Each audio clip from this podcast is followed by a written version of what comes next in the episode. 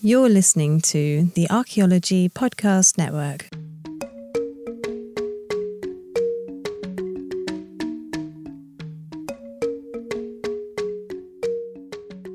Welcome to, I don't even know how to start this. It's been so long. Welcome to A Life in Ruins Podcast. This is episode 116. I'm your host, Carlton Gover, and I'm joined by my co-host, Connor Johnnon. David's not here right now because he's up in the north excavating giants and mammoths beyond the wall. So he could not be here with us today. We miss him. It's been a while since I've been on, and Connor has been faithfully holding down the fort during my absence. And it is just amazing to see your face today, Connor. How are you doing, man? Oh, I'm just doing fantastic. And we do investigate the careers of those living a life in ruins. In case anyone else missed that, you did so well. Otherwise, so no, it's really good to see you. And it's been hard because you've been in the middle of nowhere. So it's like we've basically not had real phone contact for like it feels like a month. I have been MIA for quite some time. And what had originally happened is I just did field work. I was helping with the University of Colorado Boulder and Augustine University field schools. And I was told ahead of time that we had access to the internet there. So there's two internets, there's the guest and there's the password protected one. That's really great. I was told we finally had access to the password protected one. We were lied to. We did not have access. It was the wrong password. And any more than two devices are on at the guest Wi-Fi, it doesn't work. Trying to tell 31 college students to not be on the Wi-Fi is a difficult task in itself. And so we were unable to record. I only had service at site, which is on top of a bluff. We were staying down below in town in a floodplain. So I had like zero access to anything that mattered regarding this podcast. I had no control. Like we had a plan. Connor handled it super well and like trying to reschedule folks. I just couldn't get on. And the one time I was going to go to the bar that had Wi-Fi to do it, there was a tornado in town and like knocked out all the Wi-Fi in service. Like it was just, I was being told to leave this alone and let David and Connor run it. They did. And we did some things. We interviewed some people. It was really a sad thing because even when you were in Ukraine, like you would talk to us like most nights. And it's like, not that we're like codependent anymore, but there is like this, like, oh, I'm going to talk to David and Carlton today and they're going to send me memes and make me happy. But no, I just had to deal with David and his, lack of planning and insane and crazy life. I had better cell service and access to internet in Eastern Europe than I did in small town Nebraska. That is true. These are facts. Yeah, but otherwise, it was like a really fantastic 5 weeks. It was amazing to get back out to the site that I was promised to have worked at for the past 3 years, and which we haven't been able to for two because of the pandemic. And so I was, grateful for the opportunity to get back. So where is this place at? Give us the location. Yeah. What were you guys doing? Yeah, so we were working at the Lynch site, 25 BD one, for all those who know Smithsonian trinomials, at Lynch, Nebraska, which is in Boyd County in northeastern Nebraska, just south of the Missouri River in South Dakota. So really up there, up in a vacant part of Nebraska where primarily there's like one high school in each county and they have enough people to do 8-on-8 football. So Lynch population like 210, and when 35 people roll up, the population expands by, a fifth. So it's a small town, absolutely lovely. And, for those that listen from the University of Wyoming and elsewhere, like you're used to these small town communities and know exactly what we're talking about. The site itself is part of the Plains Village pattern. It's ancestral Pawnee and Arikara, which we'll get to. And it's the most dated site on the Great Plains, thanks to me and Dr. Bamforth and Dr. Carlson. And it's also the largest site on the Great Plains for the 13th and 14th centuries. So it is a place of very immense social change, as well as changes in settlement patterns. So there's some really intriguing things going on at Lynch that have connections to the Mississippian world from Spiro, Cahokia, and up into Oneota territory in the Great Lakes. So there's something crazy going on up there, 700 years ago, that eventually leads to, the Pawnee and Arikara nations a couple, 200-300 years later. That's awesome. As like a measure of size, like how many bars does it have? Lynch, Nebraska. It has two bars, and technically the bowling alley counts. So there's Bubba's, and that's whose shirt I'm repping. Bubba's Tavern. Love Bubba. Bubba is a huge fan and supporter and quasi. If you're in Lynch, Nebraska, right? Yeah, stopping Bubba's. Quasi sponsor of the field school. Everybody has his hats and shirts. There's the K&K Bar. And then there's the bowling alley. And so, the Double K Bar. So, Double K Bar, you go there and they got Bud Heavy and they got Bud Light. And that's it, and a pool table. And then Bubba's is way more, full bar. It used to be a restaurant prior to the floods in 2019, which we've talked about before. It used to be a pub. And so way more alcohol choices, very much. It reminds me very closely of, I can't think of that. There's an analogy for Laramie, to be honest, but it's would it be like the Ranger? No, I think more like, what's the one with the bullet holes? Buckhorn. Yeah, I think so. So, very much wide variety of drinks, mixed drinks. They also do pizzas, which are fantastic. It has a beer garden and sports bars. So we were there, during the Stanley Cup finals, man. All of a sudden the small town has 20-something Colorado kids, and we're all going crazy at the sports bar while they're all just trying to relax after a hard, long day of, agriculture. And we're sitting there just screaming, "Go Avs!" every time there's a goal. It was and locals would comment how we bring life back to the community, because it's not, most people who are young, once they go to college, they don't come back. They stay in Lincoln or Omaha or somewhere else. And so all of a sudden they have 30 young people in the town who are enjoying the town. There's a movie theater in town. Surprisingly, each one of these little towns in northeastern Nebraska has a thing that so one has the grocery store, Lynch has the movie theater. So they all kind of depend on each other for economies, and Lynch has the bowling alley. So even though it's a town of 220, it has amenities that, similar to maybe, Laramie, to be honest, just cool. No fast food. Did you see Top Gun? Did you get own private screening of Top Gun? Is that what I hear? Yes. So actually, me and my brother saw it before we left, but then when we got to Lynch, Bubba, who owns real name's Brad, he was so excited we were back, because last time I was there, me and Bubba just really hit it off. He was so happy we were there and was really interested about the archaeology. He drove down after seeing us pull up, and I hugged him. He was like, "Hey, Top Gun's in town. I can get you a private screening. Who wants to go see Top Gun tomorrow night?" And we're like, "Word out. Let's do this." And so he was so happy we were back. And he works at the movie theater too. He's an all around town man. And so the next day we were like, "Oh, by the way, we have a private screening." And the students were like, "Who is this man?" I'm like, "That's Bubba. You'll get to know him."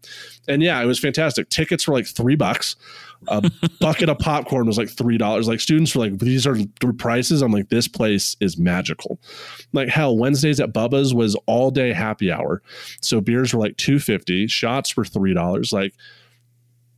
I spent an obscene amount of money at these places because everything was so cheap, and you're just this is worth 4 beers in Colorado. So it was an amazing town. They were super welcoming. We got to, take part in bowling tournaments, shuffleboard tournaments. I really love that part of Nebraska is a very special place in my heart. I spent a lot of my time outside of excavation, actually connecting with locals. They seemed to like me. I hit it off real well with rural folks. I just Just bring out the good old Virginia and start talking to people about, how's the deer hunting this year? How's everyone doing? And just get into that mode and make connections, because even though I'm leaving to go to Indiana, northeastern Nebraska is still going to be, I still want to work at that area. There's still so much we can learn. And so it's important to make those connections. And Steve Holen is from Lynch, Nebraska. We've talked about so much. Steve Holen is from Lynch. His ex-wives are from Lynch. And so he came to visit us, and I got to know Steve so well.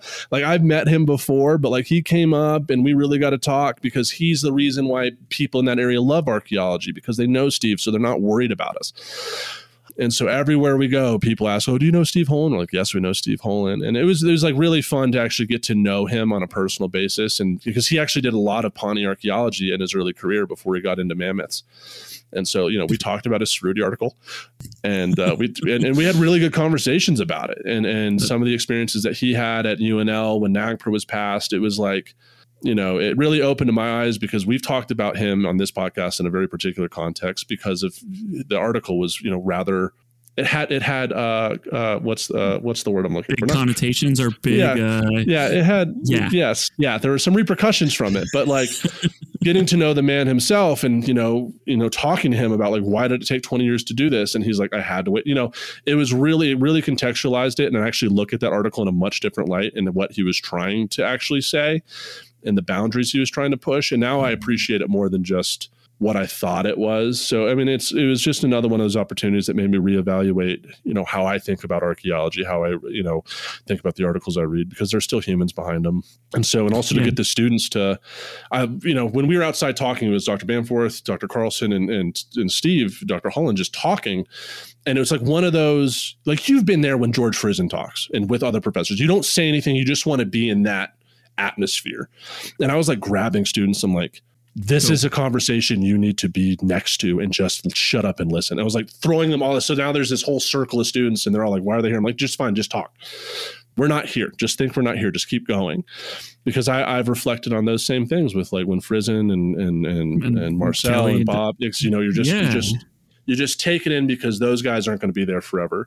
And those are the experiences that you remember. And just the things they were talking about was like things you don't normally hear professors or professionals talk about. So yeah, especially cool. I think like conferences and like, you know, being in the field and meeting these people and having those conversations are almost better than reading their lit works, because they'll give you like, you know, the literature, their articles go through a certain amount of editing, changing, whatever. But if you want like the real truth from a lot of these folks, you need to have those conversations in whatever context it is. I mean, I'd love to have Steve on the podcast and have him talk to us about this, you know, if we want. Oh yeah. I think that would be great. Yeah. Yeah. He was such a cool cat. Those are like important conversations. Like you were mentioning, man. He showed up with like frozen watermelon and a cooler full of beer. You know, he's like one of those old school cats. It's like, you know, like here I am, this is me. And like, he just genuinely cared and he still loves the field. And like, I actually got to sit down and talk with him about his Pawnee work. And he's like, and he cares about it a lot. And like the first thing he saw my tattoo and saw the cross piece pipe and hatchet, he's like, you're Doug's Pawnee student. Like he knows that shit. And I was just like, oh yes, I am. And he was like, let's talk. And so it was like, outside of the mammoth context, you know, I was like, yeah, sweet, man. Because I cited his stuff from like the 70s and 80s. And he just got a passion for large, hairy elephants that, you know, he chased, you know, so. Yeah, he was the curator at the Museum for Science. Yeah, Denver Museum. Like, I've been following him. Right? Yeah, I've been like following him, this man, and it was just kind of cool to see. And he was just like, you know, he was like, stop chasing me, because I was like, oh, Dr. Steve Nash says hi. He's like, how does Dr. Steve Nash know me? I'm like, oh, well, I'm his postdoc. He's like, what? And you know, and so it was a really fun experience. He wasn't the only visitor. Like we had the retired state archaeologist, Rob Bozell, show up, many members of the Nebraska archaeology program departments at History Nebraska.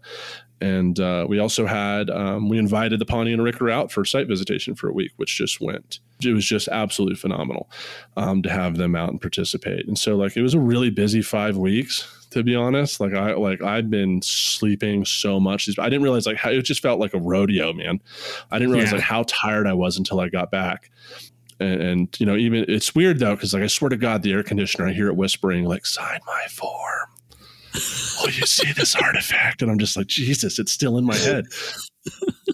And you know, but that's like the nice thing about like fieldwork is that you're fully engrossed in it and you're just there and you sleep well and everything goes well when you're in the field spending that time. It feels like it was so cool. We had such amazing students. In fact, like I didn't learn this until like the 4th or 5th week.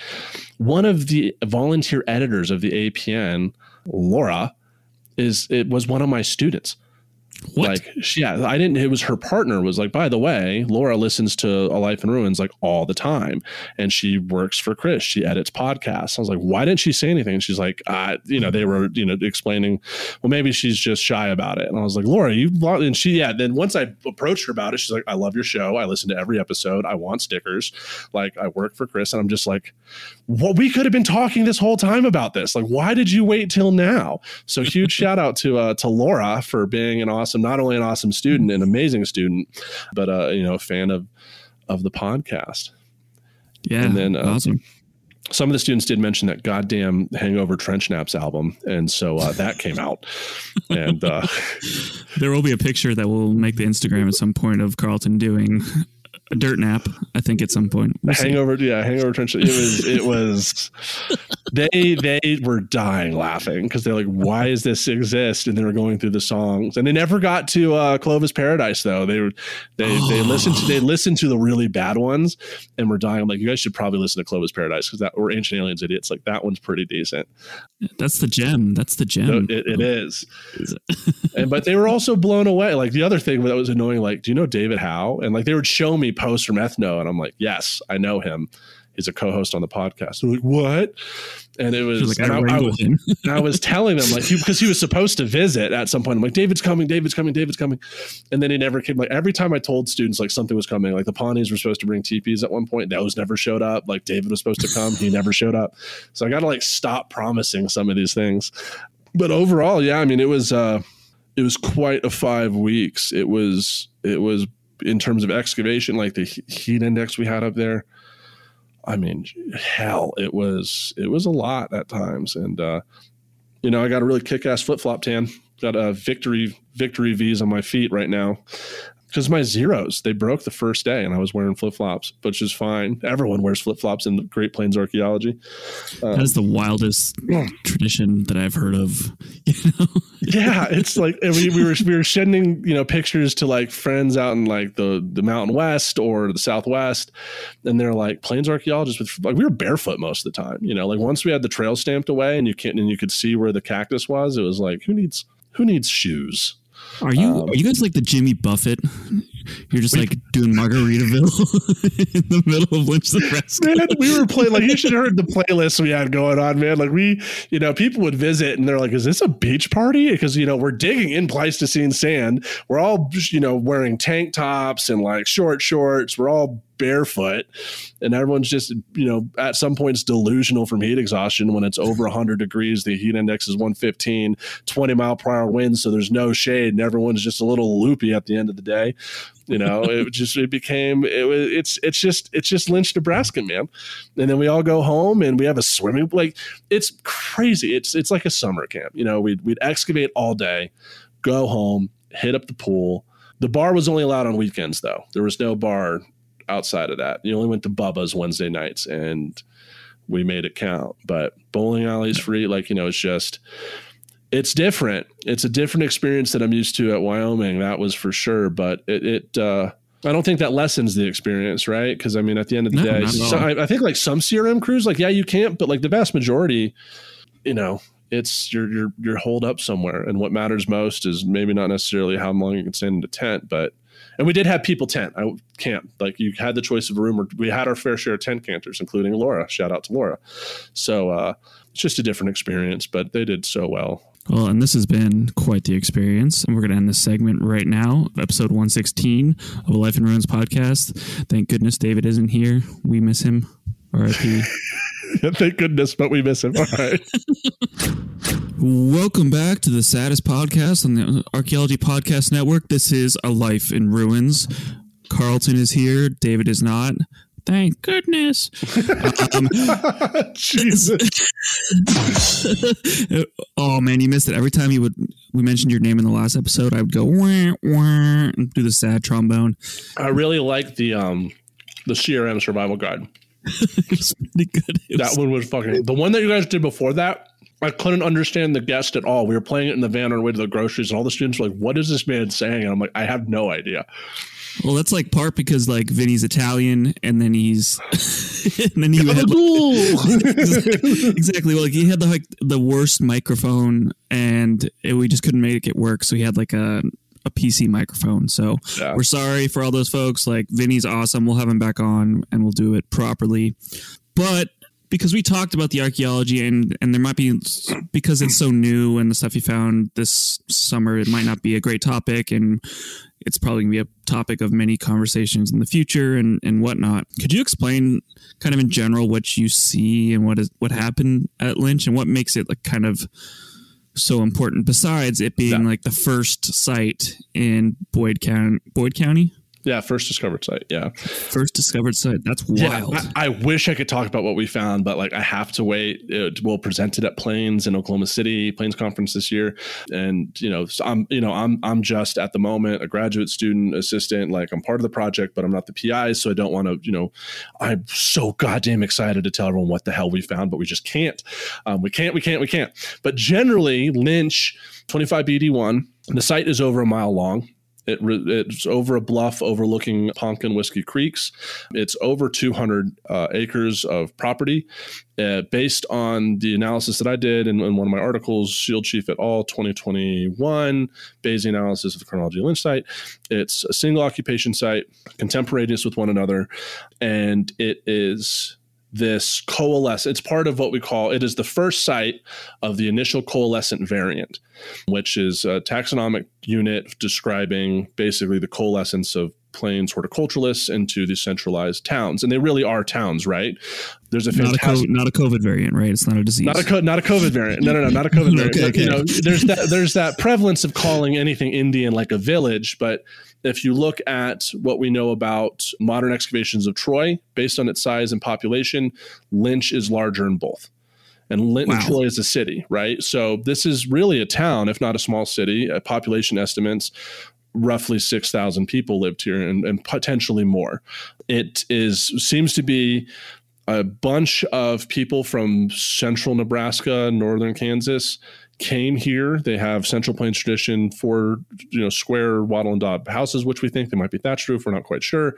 But there's also pottery styles that are coming in from the Great Lakes. So there's this mixture of locally made pottery, that's Central Plains tradition, but what we call Oneota, and the term that we've coined as Central Plains Oneota folks. So there's something going on there. Either ideas or people are up there. We haven't seen Oneota houses quite yet, Oneota style houses, but there's a lot of people up there. That is the first time that this has happened. Northward on the Missouri River, the initial Middle Missouri, they're doing something similar, ancestral Mandans and Hidatsas. It seems to be a response to maybe a drought. So these people are coming together and forming something that then becomes Pawnee and Arikara.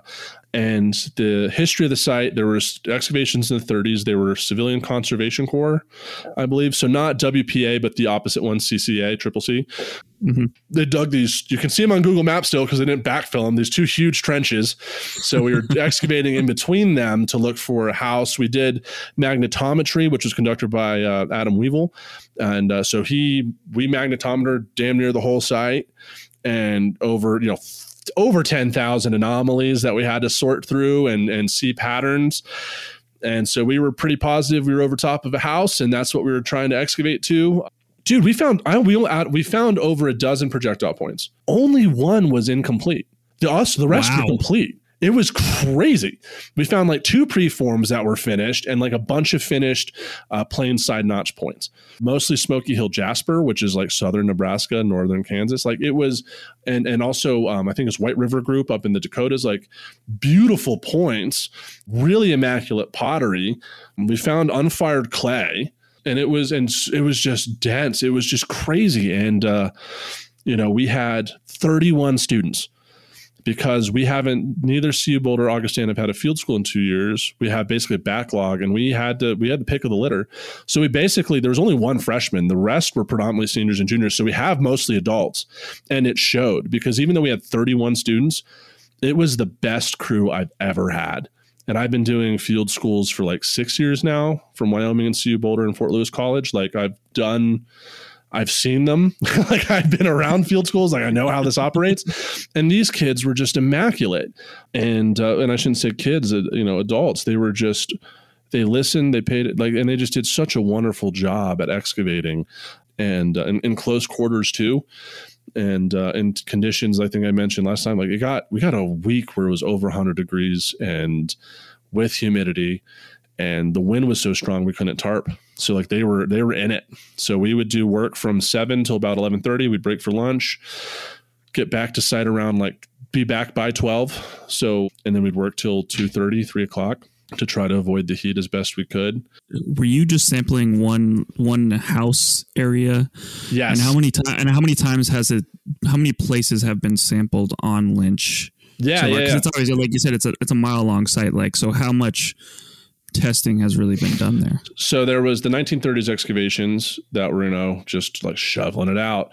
There was another excavation, I think in the 60s, and then another one in 2008, and then Augustine in 2018, Augustine and CU Boulder in 2019. But it's been sampled a bit. There's just so much we don't know about that site, and it's just crazy.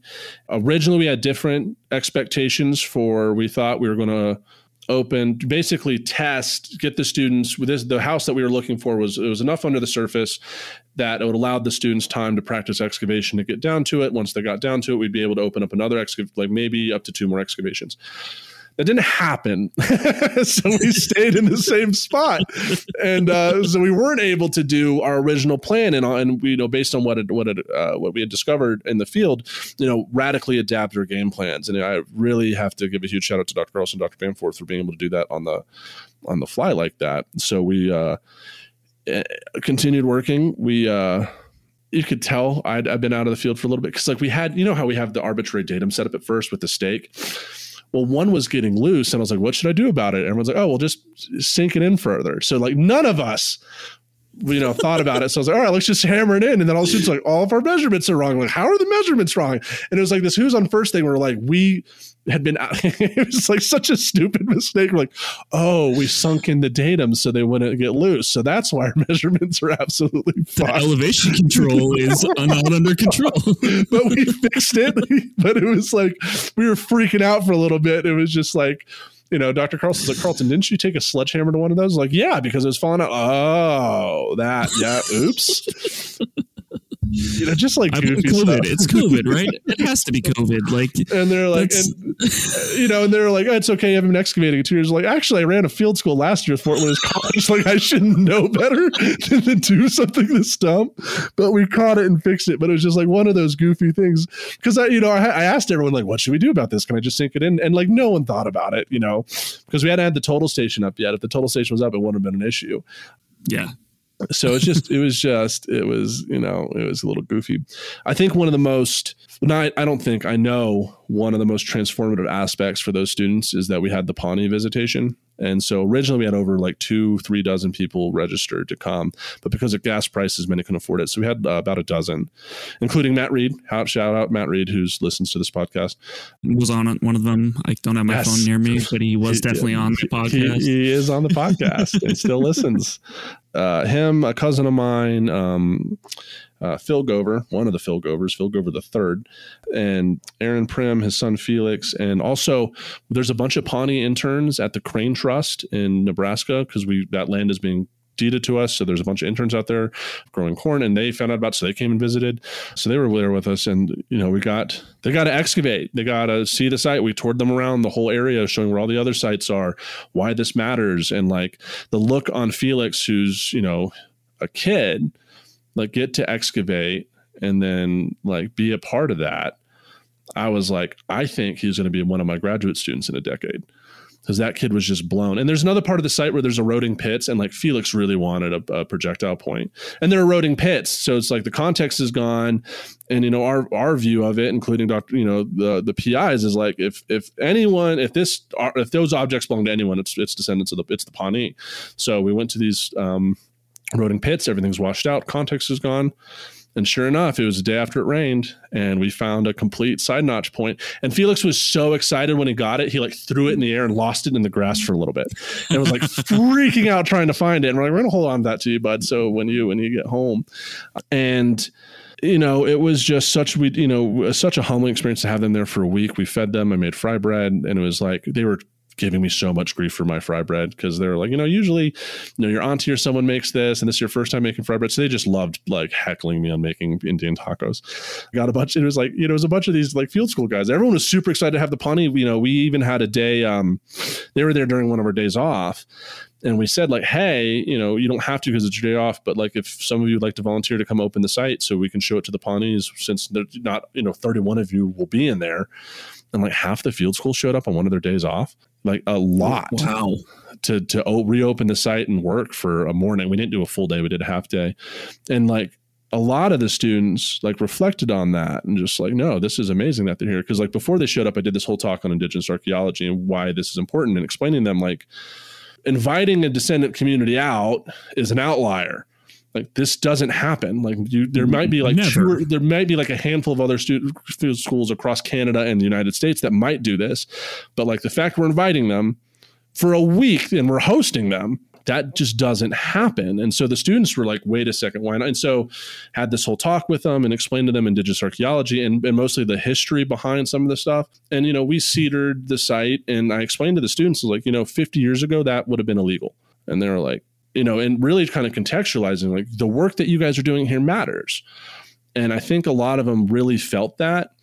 And especially I had three indigenous students. So two were descendants, one's descendant Crow, one's descendant Lakota, and then the other's Cherokee Nation of Oklahoma.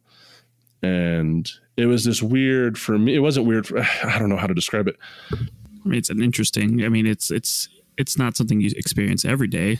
Yeah, it's not something. And there was this, I didn't favorite them, but there was a mentorship role where I was explaining to them, like I'd kind of take them aside and be like, this is why we're doing this.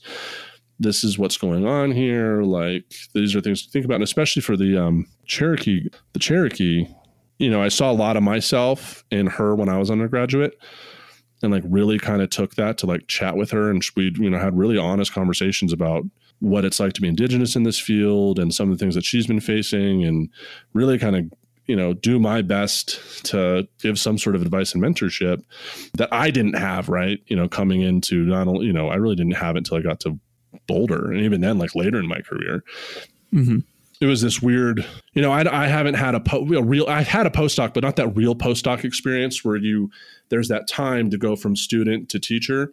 Like you know, as Dr. Robinson told me, is like my learning curve is going to be steep as shit when I get to Indiana. And I felt a bit of that when I'm like with the indigenous students of like, this is why we're doing this. Like, this is how you need to protect yourself. This is how you navigate this world.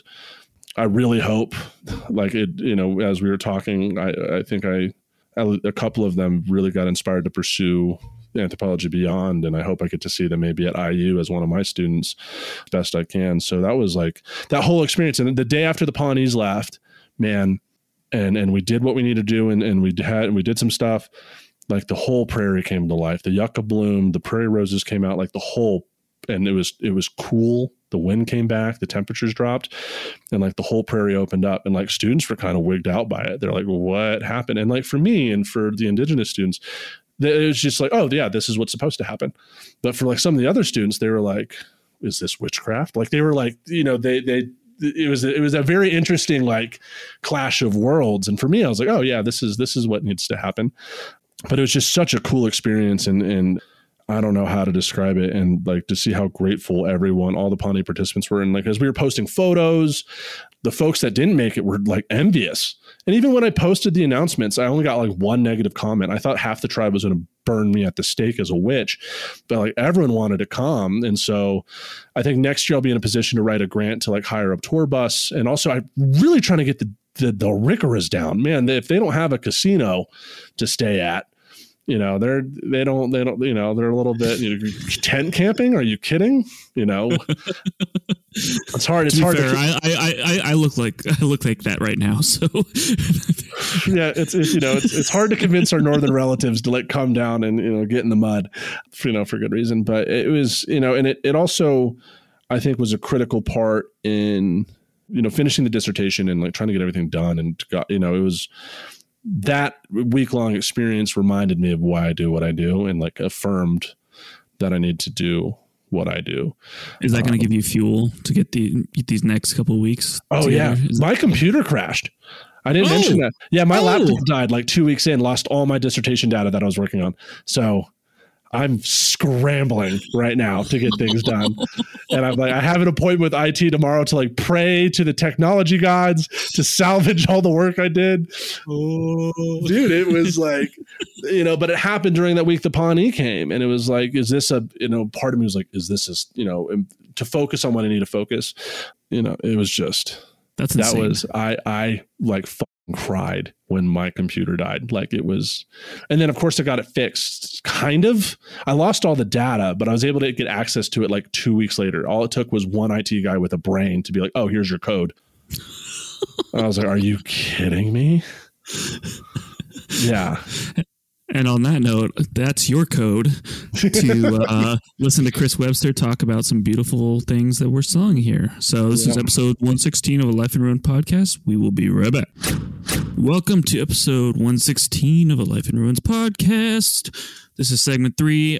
This is the segment where we tell you that we will not be doing this podcast anymore. Because Carlton's got a big boy job, Connor's losing his mind, and David's a nomad. So it's been great. It's been fun. Maybe we'll make it to 117. We'll see. I think we will. Jokes. Totally jokes. We just signed a new contract with the APN. I think we're kind of locked in. I think the goal is like, let's get to 150 and then see where we're at. It's kind of the way that I'm looking at it.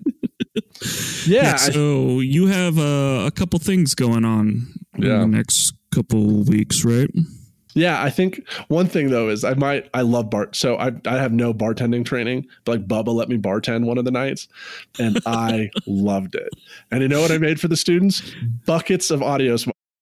Like I made buckets of them. And so they saw me on them the night before, like, why, how did Carlton do that so quickly? And I'm like, AMFs. And they were just like, what is this? And I was like explaining it to them. And they were like, and I was like, yeah, because everyone at Wyoming knows me as ordering the crazy drink and everyone gives me grief for it. The next night bartending and everyone's ordering. And we had buckets of them because the weekend prior was Lynch's reunion. They had a high school there. It's like their huge alumni week. So there's like 1,000 people in Lynch.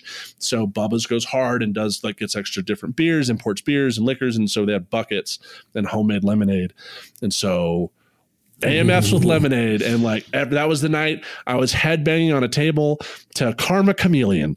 It was everyone. We all got tie-dye t-shirts. We were all wearing Bubba's hats. We're all drinking AMFs. I'm sending videos to people like Crabe is like, what is going on? I'm just like AMFs. And they're like, how? Why did you do this to your students? Like, is everyone okay? I'm like, everyone's actually pacing themselves really well. It takes a while to finish a bucket of this. It's like, dude, as soon as you sent me the picture, I knew what drink it was. I was just like, I saw like 3 or 4 liquors going in there. And I was like, I could pour 4 at a time. I was double headed. I'm like, here we go. And it was, this is not part of the show. We were saying that Carlton is now becoming a bartender and is I love it. I had so much fun. It was a blast. Like, and even the locals were having a great time. The students were like, RTA is serving us alcohol. And I'm like, all right, Budweiser, $2.25, AMF, $12, and just like pouring. And I was just doing shot. It was just, I had such a fun time. I'm so glad Bubba let me behind the bar. It was not that camaraderie, like into the students too, right? Like that created, like, it just seemed like you guys gelled together. Like everyone was like just there having a good time, enjoying themselves. The students couldn't believe it. They're like, what planet is this where we do this stuff? Like, why is our TA serving alcohol? And we're watching the Colorado Avs beat the hell out of Tampa Bay right now in the back. It's just like, go Avs, what? Avs won the Stanley Cup, go Colorado. It was just crazy. Like, it was just this surreal experience. And all these kids are coming out of COVID and they get thrown into this field school where who's one of the people in charge? This guy, right? They're like professional by day, like night walker at night, just like doing, bartending with zero training at bartending. And I'm just like shots. So I might become a bartender, but currently before I give up on all my hopes and dreams and bartend in Lynch, Nebraska for the rest of my life, where rent, by the way, is only $400. And that's where I'll be moving. It's like, I'll go live in Lynch. That sounds fine. I'll do whatever. I'll be a bartender. Miss Hesha, I love the bartender that works there. Misty's the best. She's the best. But so we all know I got a tenure track position at Indiana University. As of now, it doesn't look like I have my PhD in hand, which is fine. They're allowing me till December to have PhD in hand. I'm going to be well ahead of that deadline in December. even with the backup, because I need to get it done and I have to. So I'll be an affiliate professor of anthropology and curator of public archaeology at the museum and Department of Anthropology. Lease doesn't start till August 12th. So he sent an email today. I'm like, wait a second. When is actually my first day of work? Do I need to be there August 1st or like August 15th? Because that matters if I need to find, temporary housing. And so I don't teach the first semester. I get there and I basically curate and get ready to teach in the spring. I don't have a field school for the summer yet. Mac Corey, who's been on this podcast, he has his own IU field school, and I don't want to intrude on that because he's been putting so much work into it. So next summer, my game plan is now to go back and work at Lynch as an affiliate PI and do that with Augustine and CU Boulder. It's kind of wild that they don't give you, or I mean, I guess it's a blessing and kind of weird that they don't give you a teaching load right up front. It is, but it's part of my, that was part of my contract, baby. That's what I negotiated. I'm like, I don't want to teach the first semester. I need to, and the university, both departments were like, that's fair. Like they know how junior I'm coming in and like the radical change. So I don't know how I end up in departments that actually care about my well-being. Even this job cares about my well-being. And so they really want to mentor me into this and get me ready. And so I have a steep learning curve, and I still have a lot of growing up to do to go from bartending and headbanging to Karma Chameleon. I can't do that anymore. So this was my last hurrah. Some of the students definitely were aggrieved by like how perceivingly wild, like fun I would get, I guess. But I can't do that. After this, I have to become... especially bring it out of you. Yeah, we'll still bring it out of you. There's a couple people I think who can bring it out of you still. I know, but it's one of those things, right? Because I'm coming into this, like I think of like Dr. Haas, Dr. Robinson, like postdocs that I knew, like they were in their mid to late 30s, and I'm coming in like at the age of 30 to go teach graduate students and undergrads, and most grad students are older than I am, and it's just like. I just reflect on the first time that like David and Chris met me. Like I walk in wearing letters. They're like, oh, we have a Pawnee student. I'm like, yo, what's up, bro? That's me. It's like, I'm looking at my future and just like, I don't know what's going on. And so, but I will say like, just from my personal place, and I've told you this before, and I think people on the podcast might even see this, like your development and you're maturing, and everything that you've gone through in these past couple of years has made you into a fantastic scholar, human, friend, researcher, bartender, everything you've really done. And we've witnessed it before our eyes. And I know there's so many people who I've talked to about this, and we are just, we're insanely proud of you, of all that you've done and the person you've become. And it's just been really impressive to watch someone grow like you have. No, man, I deeply appreciate that. Like I owe a lot of it to like you and Connor keeping me like through this whole, journey. We started this like right when I my second semester of PhD, and like you guys have known me from my master's time, and it's like, but you two have always kept me grounded and like been that constant, and it's been like I've been. I get those Facebook notifications. I like look back to like Hell Gap where I'm wearing letters and I'm harassing a rattlesnake. And it's like, I would never do that now. It's like, I can see it. And it's just like, especially this past field school, right? Where it was, now I'm a PhD candidate on my way out. And the way I treated students this year was much different than what I treated before. And even when I was at Wyoming, it was just like, the first 2 weeks at the field school, I didn't like yell to yell. It was more like, I need your attention. Listen, because like right now you're not allowed to think. I think for you. And then the last 3 weeks is more of like, as colleagues, like let's talk this through. Like, what are you noticing? Like, let's look at your unit compared to the others. Like, do you see there's a height difference between your pedestals and their pedestals? What about the landforms? And like really kind of taking that mentorship role of like, let's think about this critically and contextualize. Your unit, your little 1x1 as comparison to the other 30 1x1s you have going around, and really having those moments and like teaching, these students in I thought meaningful ways. To go from like, because you were drill sergeant before is what I think you called yourself, or like, I think that was your approach is like, we're here to get you into shape and to learn stuff, I'm going to be a little rough, but also taking the next step and mentoring and teaching is a huge step. I mean, it's not everyone does that well. Not everyone does that well. It freaked out students at first because like it was like me just kind of being loud, like, hey, we need to get this done. Where are you? Like, let's go. And there's just one day after I was talking to students at the bar, they were just like, why are you so like, it's weird. Cause like at excavation, you're an asshole and we're scared of you. But when we're out of excavation, like at the house, you're just different. Like what's going on? I tried to explain it to them. And then the next day we're at work. I was like, okay, I think we've hit that point. And so then I was like, all right, guys, let's get the site ready. Like, let's go up. I need somebody, like just, and like a bunch of students like, is everything okay? Like, what's wrong? I'm like, nothing's wrong. Like, we're just trying to get work done. They're like, you're not yelling at anyone. I'm like, I don't need to yell. Like, oh, are you sure everything's fine? I'm like, no, you guys are fine. And it was, I don't know what got into me. It was like when you're closing that, putting the site to bed one night, I was just like, all right, guys, let's go ahead and get this. And they're like, whoa, what is happening? Like they were just like, wait a second. And like, it just, I just flipped the switch. I'm like, do you guys know what you're doing now? Like we should be good to go. And then I think that changed. And I saw it much with the students. They were like, okay, wait. You know, towards the end, like they weren't scared to ask me questions anymore. And so like, I had a lot of students like approaching me and asking me stuff. Cause like, all right, what's going on? So I have a question. So did the answers get better? Cause I know you like, put them in the plot on it. It was just, yes. Like, so hilariously bad. Like everyone failed. I think there was like one question that I saw and all those questions on your stories. They're like, okay, what pottery types are here? And everyone's like, yeah. Like drink water. Okay. And if they got it right, they still drink water. Yeah. So if those have followed my answer, people were like, this is my favorite thing ever. Don't stop this. But I think after a while, like Dr. Bamforth and Dr. Carlson, you need to work, you know, because I just go around harassing students and putting on Instagram. So we didn't give them, I'm not sure why, like usually we give students articles to read beforehand. This year we didn't, like we kind of waited till halfway through.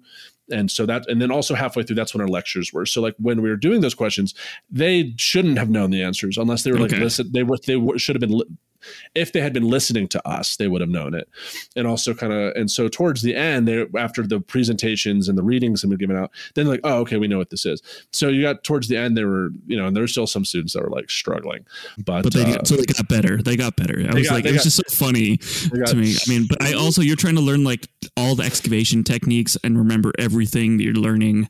Like I get that that's like an overwhelming thing for them. Like, but they all got the hypotenuse of a 1x1. Like, was it? Hey. Yeah. So 1.414 or something like that, or 1.141. I'd have to look, but they got it. This is for us people who can't do math.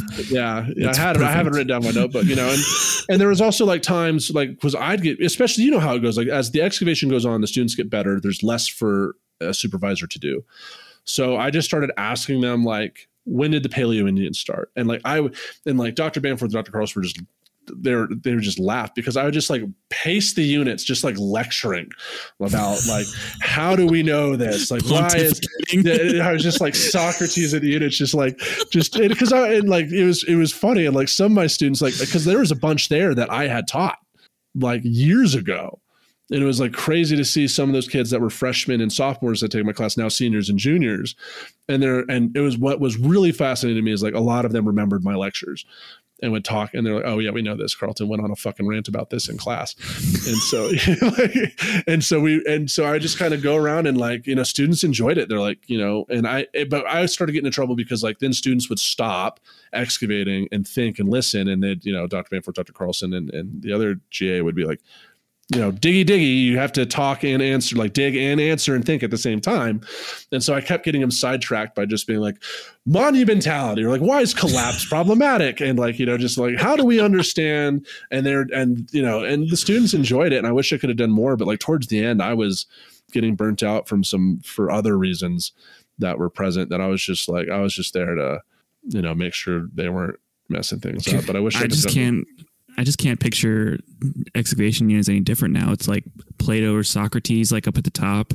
Everyone just, instead of just like sitting in this bright pink hoodie, just with short shorts, just with everyone's just digging away, like looking up, like, oh, we're learning today. But one of my favorite things is because there were so many students, and like everyone was having, like I was having a hard time remembering students, so I did these like Fight Club competitions. So like I'd like have a proposal and I'd go around secretly to the students like, who's going to win in this fight? And at first it was just like a straight up fish fight. But then I was like doing goofy stuff like, okay, this man has Hulk hands and this woman has a lightsaber. Who's winning? And like, I ended up getting like such great matchups that it always came down to like 16-14. Like they got always really close and people were like, what? They really had to think. And so I think we had like a whole tournament and trying to figure things out. It was just like, it would like students, like they would just start dying laughing with some of the ones that I came up with. And so, and they just kind of like, how do you think of this? Like, why does she have like giant crab claws? Like, where do you think of this? And I'm like, I don't know. It really is amazing. Like at my field school, at the end of our field school, when everyone's gelling together, and I think this happens to most places, is that you get this like, hey, you guys just gel together as a team. Yeah. And we had a competition where people were all wearing costumes, and like there was atlatl competitions, and we were all speaking accents. Like I was one of the commentators speaking in like a British accent while this is being recorded on something, and like just narrating the whole thing. It just all happens like that. I mean, I know in Wyoming they had like a beer tasting competition, or like a shitty light beer competition to figure out which one was the best. Yeah, like we had field school games set up, so like Olympic style games, like ready to go. But just it got to crunch time, we weren't where we needed to be, and so like we weren't able to do some of that. Especially that last week, it was like, this is it, and we're not where we need to be, you know, because we weren't where we thought we were going to be and where we were at. So it was like, couldn't do field school games, but maybe next time. You know, it was also like as a GA, right? Especially, you know, I learned a lot from Dr. Bamforth and Dr. Carlson how to run the excavation. Like that's what I was kind of really there for. So I chatted with them about that. Like, how do we? You know, so it was like, even for me, it's still learning, and I think a lot more graduate students, when they're in those roles, should remember that you're still, you know, you're there as an intermediary. Like you were expected to know some things, but also it's okay to ask for advice between other senior graduate students and also the PIs. Like you're also there to learn.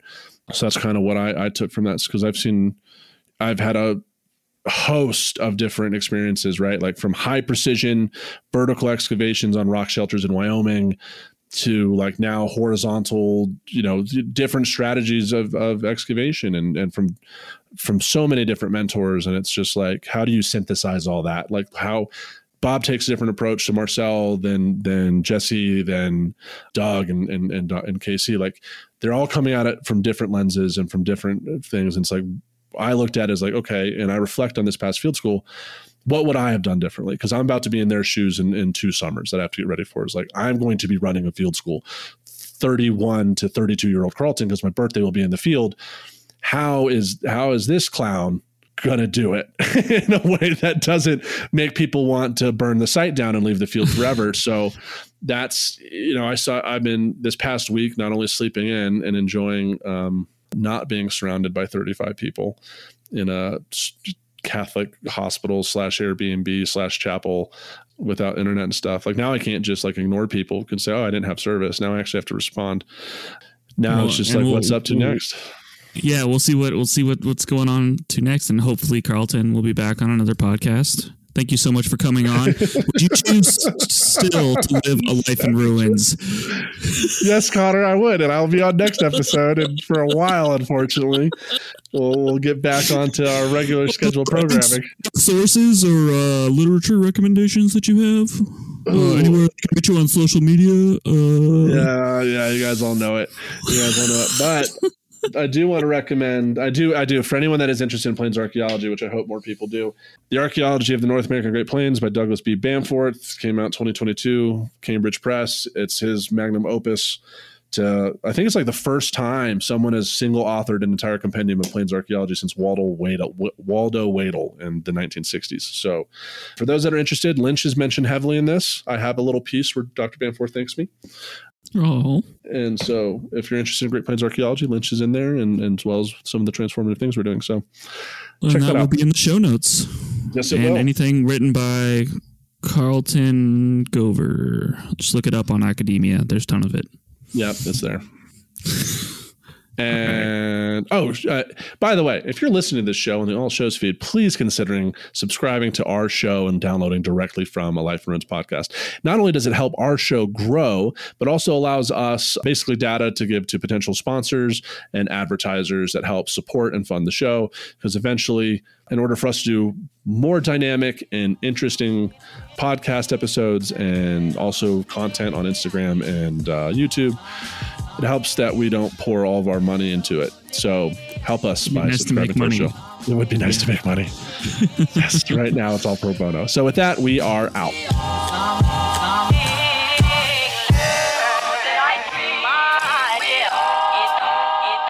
Thanks for listening to A Life in Ruins podcast. You can follow us on Instagram and Facebook at A Life in Ruins podcast, and you can also email us at alifeinruinspodcast@gmail.com. And remember, make sure to bring your archaeologists in from the cold and feed them beer. So this is Connor's crappy joke time. Crappy joke time. It's the new jingle. What do you call a paper airplane that can't fly? Trash.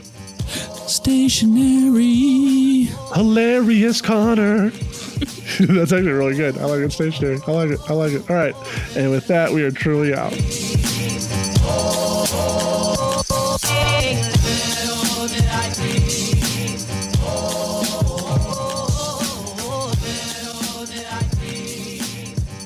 This episode was produced by Chris Webster from his RV traveling the United States, Tristan Boyle in Scotland, DigTech LLC, Culturo Media, and the Archaeology Podcast Network, and was edited by Chris Webster. This has been a presentation of the Archaeology Podcast Network. Visit us on the web for show notes and other podcasts at www.archpodnet.com. Contact us at chris@archaeologypodcastnetwork.com.